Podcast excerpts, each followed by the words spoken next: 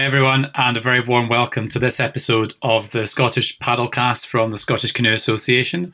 We hope you're all keeping well, and we are delighted to be joined today by Stuart Gerrie, who is a performance slalom coach with the SCA uh, and former lead club coach at Strathallan Canoe Club. Um, he's still paddling at a very high level, and he has a wealth of experience as a paddler and coach, so we are delighted that he's made the time to join us today. Thanks, Stuart. Thanks for having me, Doug. I've been wondering when my call up would come. Saving the best till last year, obviously. Always. So we're um, we're asking everyone this question because we're we're interested. So if you could paddle anywhere in the world, uh, any place, any people, any boat class or craft, you could be controversial here. Uh, where would you go? What would you do? Who would you go with? I think it's always going to have to be in a slalom boat. They're just the most fastest slash like versatile boat around. So I guess playing about wise, that's like the dream. As for location, I think Bourg Saint Maurice is always the highlight. A big water day is just like awesome. And then who would I take? Probably the boys, Ads and Aaron, It's always a classic. We've like grown up together paddling endless amounts in over the summers, so those are the two. But I guess you reminded me well that I need to bring Ailey along just for political reasons. So I've, I've thrown her in there just to keep her happy. I'm sure she's delighted to be known that she's been just thrown in there with the lads. um, but no, that sounds pretty cool. Uh, and that is kind of what I thought you were going to say. Big water, slalom boat, sunny day, um, good times. Okay. So you're I guess your your journey into paddling, your journey to coaching's been a really interesting one. Obviously, you're currently lead uh, slalom coach for our um, performance program athletes up in Scotland um, and at camps in London and Nottingham and so on. Um, and you're still competing at a pretty high level. Could you maybe just tell the listeners a wee bit about how you got into paddling in the first place?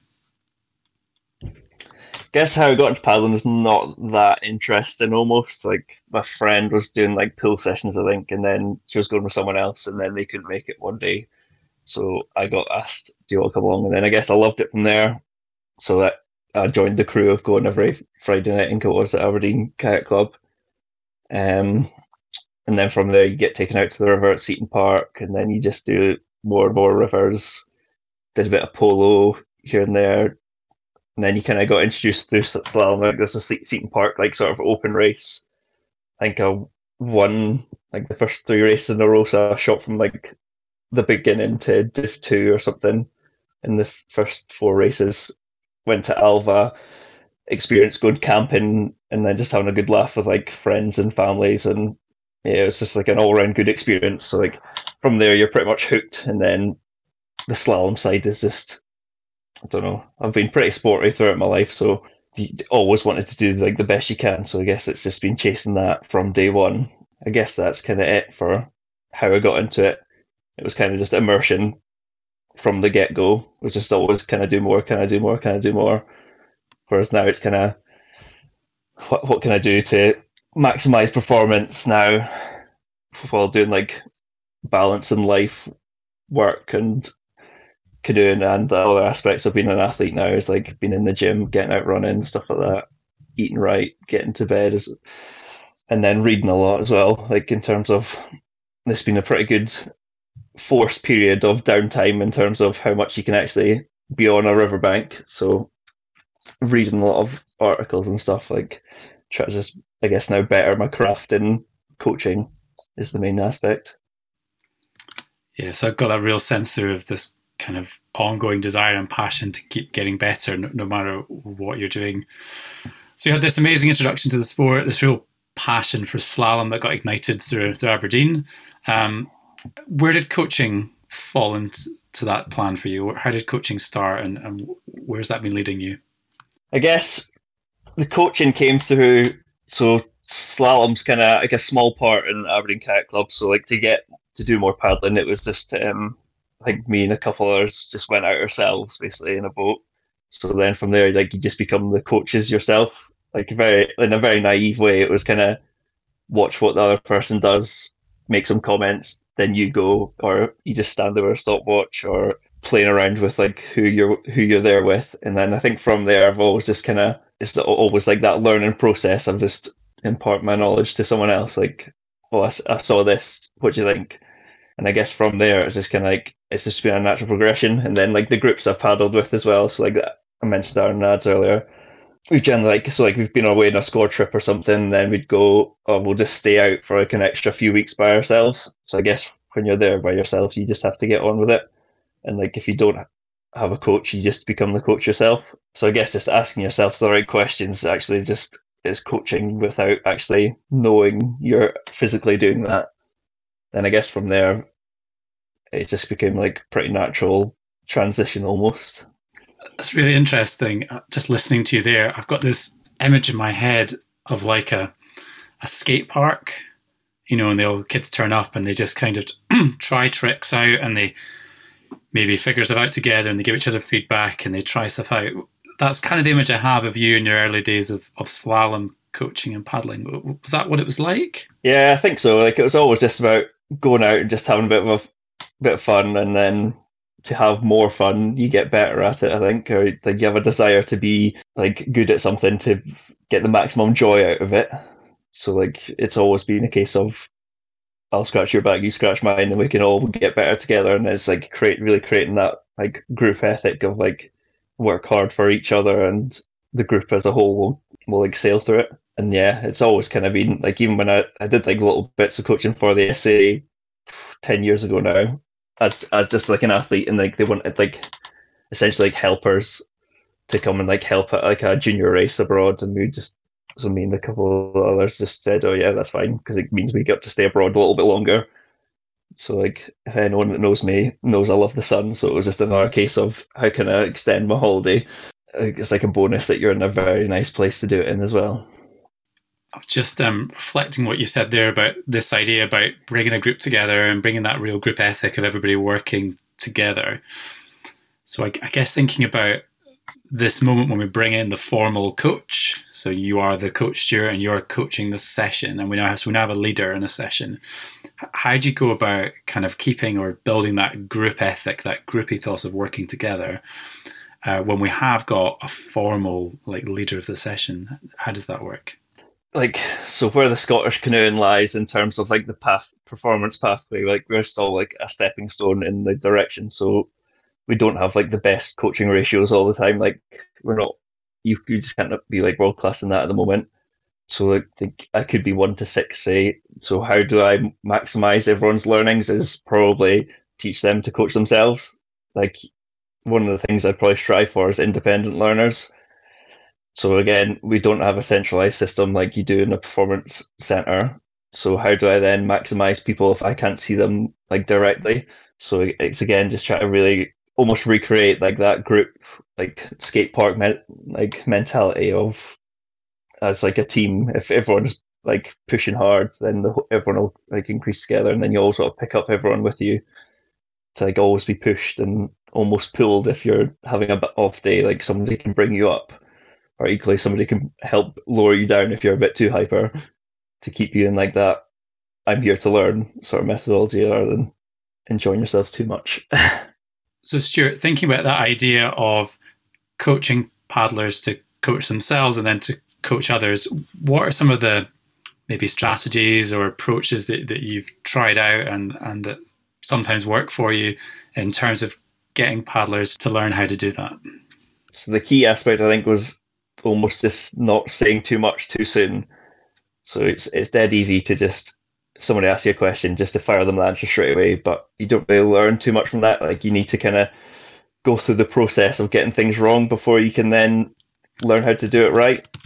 And then especially I think for slalom, like part of like our sport is knowing when things are going wrong, but fixing it before it becomes a real big mistake.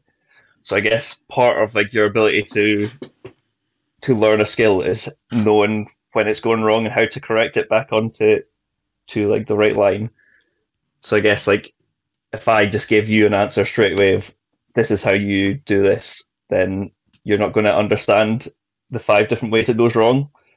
So like you need to be able to like to get repeatability repeatability on an aspect of canoeing, you need to have learned why it's not going to be like why it won't work.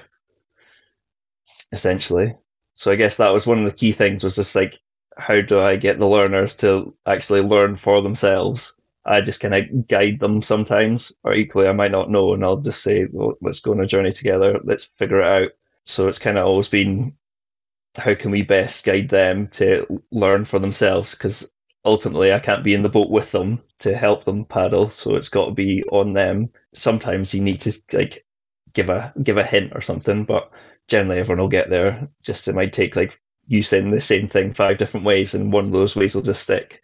Yeah, it's, it's a really great point. I um, sometimes think about thresholds in coaching. So we should allow the athlete the opportunity to try and get over that threshold on their own. But equally, if they're not getting over it, it'd be really helpful if you would just tell them because um, they're just getting annoyed with you, get hacked off. It's all well and good trying to get them to solve the problem on their own, but if if you've tried seven different ways and they still can't do it, maybe just tell them to try that as a sweeper, whatever it might be in your sport very conscious that a lot of people listening are not from the slalom community. Give us a bit of a sense of the demands of slalom, um, and then um, maybe what some of the best paddlers in the world are doing to, to be effective going down a slalom course. Yeah, so I think the the flavour just now of what slalom is is it's a repeated sprint sport, but you need to be very adaptable on the way down. Of the water's always going to change. There's always going to be something different to what you might want to have planned. So it's always going to be a case of how can I get in and out of here as fast as I can whilst also dealing with being pushed around at the same time. I guess it'd be like a case of if you equated it to a different sport, it'd be if you had to run 100 meters, but then the track starts moving left and right and you don't really know why or when. So it's kind of just like how, how best can I deal with. You learn how to expect the problems coming, but it could also be something very unexpected that's kind of will throw you at some stage. So I guess the top guys, it's all about like the volume of time you've you've trained would probably be the, the biggest thing, and then just again like how many mistakes have you made previously is probably going to be the biggest advantage you'll ever have because you generally should have learned from your mistakes, so you won't have that same effect like when it happens again. Uh, I guess that's like the main aspects, and then the repeated sprint aspect is like although it is like a a thresholdy sport, like we're over around a hundred second mark. Like the biggest thing just now is just how fast can you get off the line and then get up to your top speed and then just relax. So I guess that's another aspect is like how relaxed you can then stay and not be in that sort of tense zone. But then I guess people's styles will depend and the different courses will will force you into different styles as well. But the main thing just now is like short, sharp, but also sustaining that for at least like 16 efforts, say, I'd say. So you're building a picture of a pretty demanding sport um, that's, yeah, you, know, things have got to be done right on the day, don't they? Um, now, you're in your current role, the SCA, you're mostly working with paddlers aged, what, 16 through to sort of 21, 22, something like that.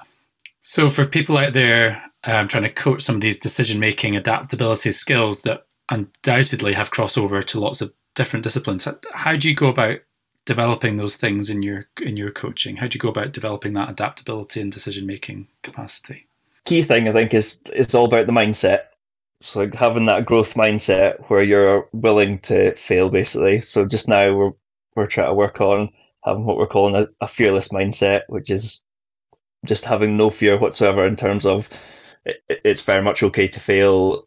Like there's a lot of constraints especially like around younger girls of like you must be perfect all the time or you'll get made fun of or something or it's like a, a bad thing. Whereas all the lessons i'd say through slalom that i've learned is that the more failure you've had up to that point the better you'll be. So like really re- reiterating on that aspect it's all about keeping that open mind. And then especially if you want to be like world class in anything you will have to get something wrong at some point, or you don't have to, but there's always going to be a time where you'll tr- you'll try and take a path and it won't be the right one. So it's learn like being able to like, learn from your mistakes is probably like the key thing. So I guess it's always framing your either wording or your your sessions around. Oh, we're going to try this today, and if it doesn't work, so be it. We'll we'll try something else from what we've learned today. like that is always like the key thing, and like that works like no matter the ages I guess you've got the best. Like the younger you start, like the more flexible people are to, to that mindset rather than like the older you get, the more fixed you get with your your way of thinking. So, so yeah, the challenge is for those who coach the young ones, like you've got like probably the best base to work from. Like you've got the most unchallenged minds out there. It's like so you can really like explore with them like a great mindset. It's interesting this idea of the more mistakes we make, the more expert we become. So I think Einstein said that an expert was somebody who had made every possible mistake in a very narrow field. And, and kind of what you're saying there is, yeah, we need to let them get out there and make loads of mistakes. On the flip side of that, though, I guess what I'm interested in is how do you support paddlers with that failure, particularly when you've talked about some of them have maybe had an experience where we set them up to succeed all the time. So how do you help them deal with the emotions of turning into a, going to a session knowing that they are going to fail over and over and over again, and they might feel like they're not getting better today. How do you, as the coach, kind of manage those emotions and manage that um, in in terms of that longer term journey? It's a, it's a difficult one. It's always ongoing, and I think it's something that nobody's really an expert in.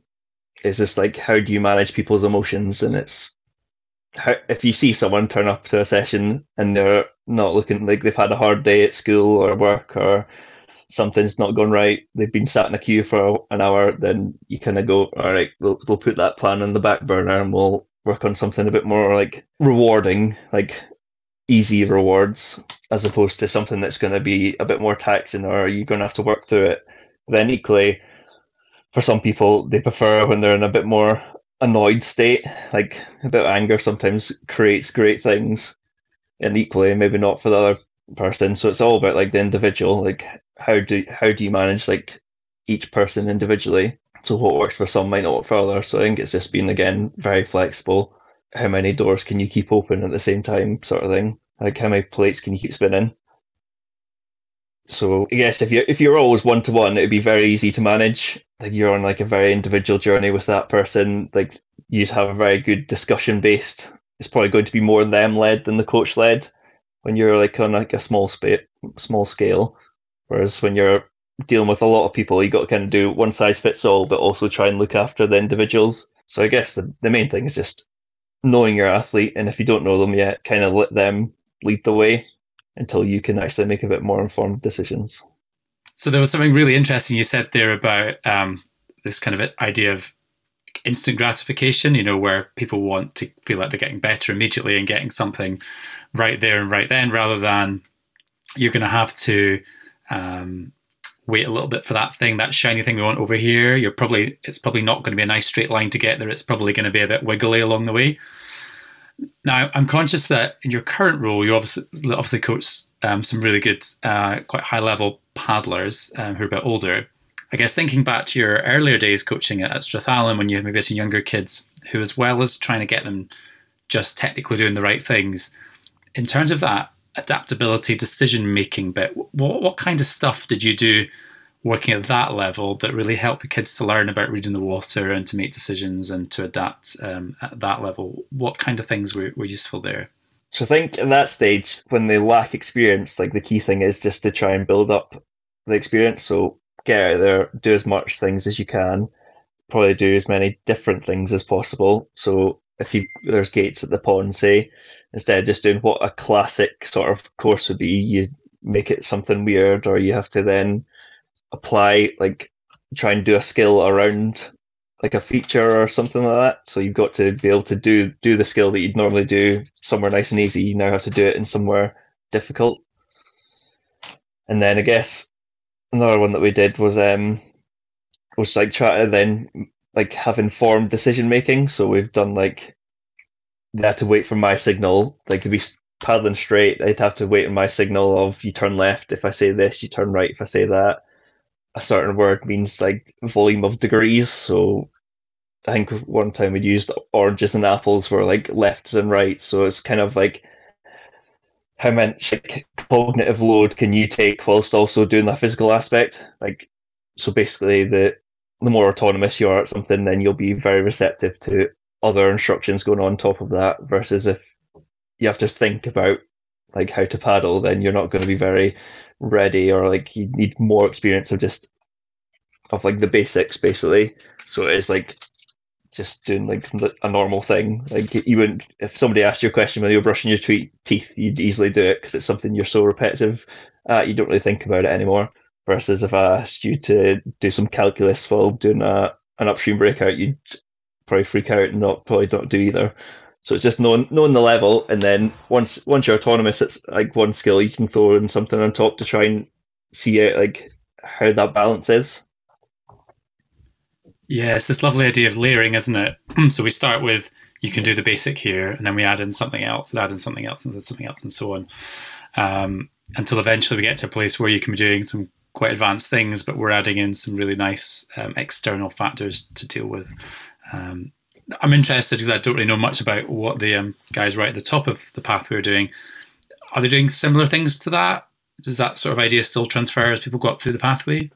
Yeah, so there's a lot of discussions just now of like the, the value of play through um, training. So I think previously it was always about every session is a serious session and it must be like very regimented and linear. Whereas now it's, I think it was Richard Cheetham brought out the, the play project with with us coaches in Scottish Slalom, and I think he's brought them out with Craig Morris down south now, and it's really about like so probably when you're starting out, it's probably ten percent like repetition, 90% play. And then when you get to the top, that probably switch and there'll probably a midway point of 50 50 play to, to very linear practice.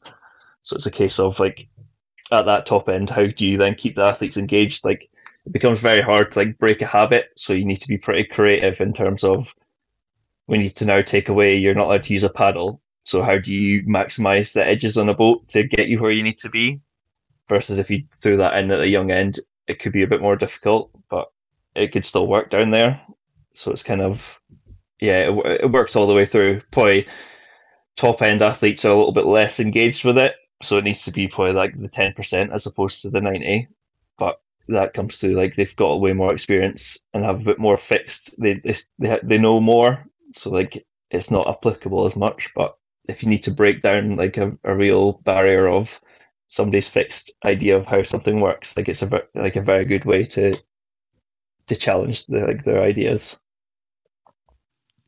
Yeah, I love that idea that things we do with kids just because they're fun actually have amazing performance value later on. Um, and I, I, suppose what I loved about listening to you there, Stuart, was this idea that it's not play for the sake of play. We're not just messing around. We're actually using play in a very skillful, targeted way to help us um, get better at what we're doing. Yeah, I think it's very much about it's deliberate play. Like like how does this what what we're going to play about with? How does that like like thread back into what the sport actually is? Like I guess you want days where nothing matters. We're just going to go and do this just because just cause. But if you're wanting for like the performance aspect, you probably want to have like, oh, we're not using our paddles to directly impact this, or you're not allowed to do this because this is like your your intended consequence of of the session, as opposed to it's just a we'll just go out and see basically. Who knows what will come out? Um, I noticed that to some extent we've kind of come full circle here um, through your journey in coaching. That at the start we talked about these really unstructured kind of skate park sessions uh, where you just turned up and had a go at yourselves and coached each other, and there probably was quite a lot of messing around and play going on. And I noticed that you've gone through all this this um, paddling and all this coaching, and I'm wondering if you've kind of come back to that in some way. Yeah, definitely has come back to like that sort of, oh, what do you see? What do I see? Let's just like figure out together. Like I think it is almost like you start how you finish, and most things like you need to look like when you don't know enough at all you need to go just ex- like play about an experience. And then you kind of have an understanding and it's about consolidating. And then that end phase is more about to get better you need to break the like the barriers and go so this is what we think works all the time. So we need to let's try something really weird and hope it comes out uh, you watch what i do i'll watch what you do and we'll meet in the middle and hopefully something comes out yeah i'm, I'm just hearing that real like things are not very linear in the real world of learning, particularly in the world you work in, where we're working on white water, and which is always changing. And we're dealing with kids, and kids are not very linear, so it's actually a really non-linear space. I'm wondering if you might have uh, any advice, Stuart, that you might be willing to share or offer to, to young coaches, uh, either in slalom or in other disciplines that are up and coming, things that you've maybe learned as you've gone along that you think might be uh, real value to them, or perhaps even advice that you might give to your younger self. What what might you offer up? I guess one of the biggest ones was the say less was always a key one. I was a big talker in terms of giving answers or going like a big long explanation, but less is more generally. People's like what you say might have like a different like meaning to someone else. So say it very basically and then let them show you how it's done, how they like believe like the intention was. Uh, another one would just be go out and enjoy it and then try and keep the, like the fun there like that like the reason why you do the sport is because of like the enjoyment or or like the friend group around you. So like don't lose sight of like why you're in the sport in the first place. Like if you're ever having like hard times like now, you haven't been able to go canoeing for ten weeks, I think it was there. Like go out and just really enjoy it again. Yeah, thanks, Stuart. Some really, really wise advice there. I'd um, encourage everyone to listen, maybe think to that. Uh, impossible to summarize that conversation. I've just written down, I, I, think, maybe maybe three things that, that really sit with me from what what you said there. The I guess the opening of you know, can we coach the paddlers to be the coach? So become the coach yourself, and you know, uh, engage in that learning process so rather than the coach is the oracle and holder of all the knowledge and wisdom. Actually, can you get involved with that learning journey yourselves? Well, related to that, then um, maybe say less and be aware that what you say might not be what they hear. So being very careful with how you do that. And the last thing was lovely. You said it was um, don't forget why you set out on that journey in the first place. Remember that it's meant to be fun and getting out paddling. There could be nothing better. So, um, particularly after a little break off the water for the last few weeks, I really hope that um, everybody everybody gets back to it and remembers remembers the joy of getting out in your boat and messing around, as you as you kind of put it um, right at the start. So, um, Stuart, thanks so much for your time. Uh, really, really, really grateful. I hope that there are some uh, there's some interesting thoughts or ideas for people to engage with in there. Definitely some things you can begin to think of putting into practice as as we start getting back towards the water. Um, please keep an eye out for future podcasts. Um, hit subscribe to make sure you don't miss out. And obviously, at the moment, please everyone uh, stay safe and thanks for listening.